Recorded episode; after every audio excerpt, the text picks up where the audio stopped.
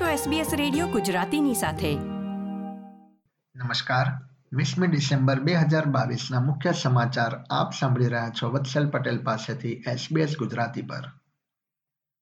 પ્રસ્તુત છે આજના મુખ્ય સમાચાર.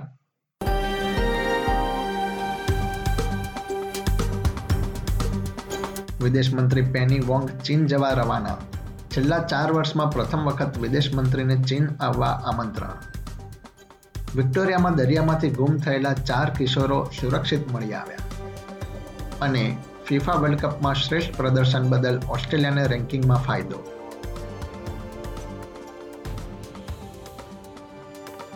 હવે સમાચાર વિગતવાર. ઓસ્ટ્રેલિયાના વિદેશ મંત્રી પેની વોંગ ચીનના વિદેશ મંત્રી સાથે દ્વિપક્ષીય મુલાકાત કરવા માટે બેઇજિંગ જવા રવાના થયા છે. છેલ્લા ચાર વર્ષમાં પ્રથમ વખત ઓસ્ટ્રેલિયાના વિદેશ મંત્રીને ચીન દ્વારા આમંત્રણ પાઠવવામાં આવ્યું છે. સેનેટર વોંગે જણાવ્યું હતું કે ચીન સાથે તમામ સંવાદ કરવા તેઓ તૈયાર છે. તેમણે ઉમેર્યું હતું કે વડાપ્રધાન એન્થની એલ્બાનીઝી ચીન સાથે સંબંધો મજબૂત થાય તે માટે કટિબદ્ધ છે. સાઉથ ઓસ્ટ્રેલિયાના પ્રીમિયર પીટર માલિનોસ્કોસે મરે નદી ખાતે બિનજરૂરી તમામ પ્રવૃત્તિઓ પર રોક લગાવી દીધી છે. તેમણે જણાવ્યું હતું કે પાણીનું સ્તર સતત વધી રહ્યું છે, જેથી સ્વિમિંગ તથા માછીમારી જેવી પ્રવૃત્તિ પર રોક લગાવવામાં આવી રહી છે. પ્રીમિયરે ઉમેર્યું હતું કે કેટલીક જરૂરી પ્રવૃત્તિને પ્રતિબંધમાંથી બાકાત કરવામાં આવી છે, પરંતુ લોકોની સુરક્ષા માટે તમામ પ્રકારની તકેદારી રાખવામાં આવશે. મેલબર્ન ખાતે ગયા અઠવાડિયાના અંતે એ લીગની ફૂટબોલ મેચમાં મેદાનમાં ઘૂસી જનારા દસ લોકોની વિક્ટોરિયા પોલીસ શોધ કરી રહી છે. અત્યાર સુધીમાં ત્રણ લોકો પર મેદાનમાં ઘૂસવામાં તેમની ભૂમિકા બદલ કેટલાક આરોપો ઘડવામાં આવ્યા છે. પોલીસે કેટલાક લોકોની તસવીર પણ જારી કરી છે. બીજી તરફ, Melbourne Victory team football Australia દ્વારા આપવામાં આવેલી કારણ બતાવો નોટિસનો જવાબ તૈયાર કરી રહી છે. ઓસ્ટ્રેલિયાના ભૂતપૂર્વ વડાપ્રધાન કેવિન રડને અમેરિકા ખાતે ઓસ્ટ્રેલિયાના આગામી રાજદૂત તરીકે પસંદ કરવામાં આવ્યા છે.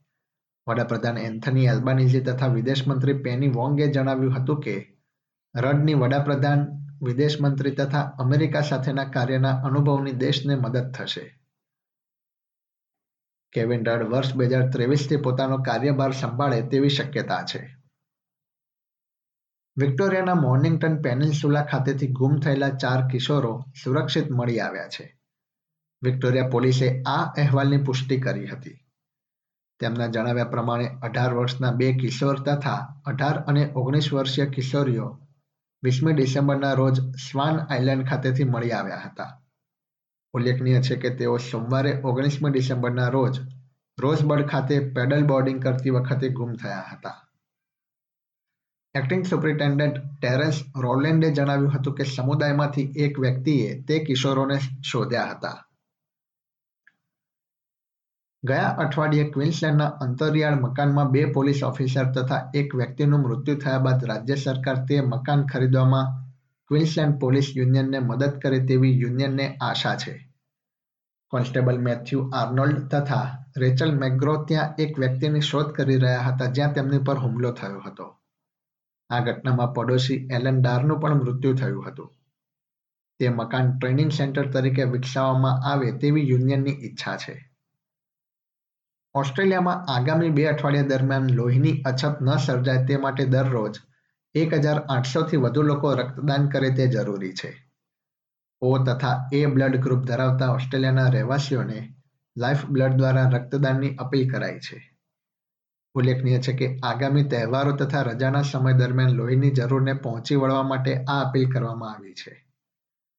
Lifeblood executive director of donor સર્વિસના cath સ્ટોનના જણાવ્યા પ્રમાણે ક્રિસમસના સમય દરમિયાન ઓસ્ટ્રેલિયામાં દર અઢાર સેકન્ડે કોઈ વ્યક્તિને અકસ્માત, સર્જરી, જન્મ તથા કેન્સર જેવા રોગની સારવાર માટે લોહીની જરૂર પડશે.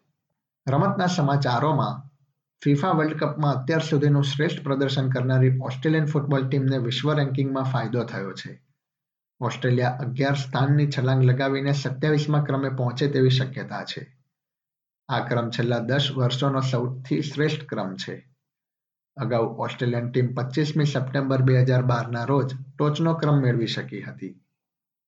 ઓસ્ટ્રેલિયાએ કતર ખાતે રમાયેલા વર્લ્ડ કપમાં સતત બે મેચ જીતીને અંતિમ સોળમાં પ્રવેશ કર્યો હતો. બીજી તરફ ક્વાર્ટર ફાઇનલમાં પરાજિત થનાર બ્રાઝિલ તેનો પ્રથમ ક્રમ જાળવી રાખે તેમ લાગી રહ્યું છે. એસબીએસ ગુજરાતી પર આ હતા મંગળવાર, વીસમી ડિસેમ્બર બપોરે ચાર વાગ્યા સુધીના મુખ્ય સમાચાર.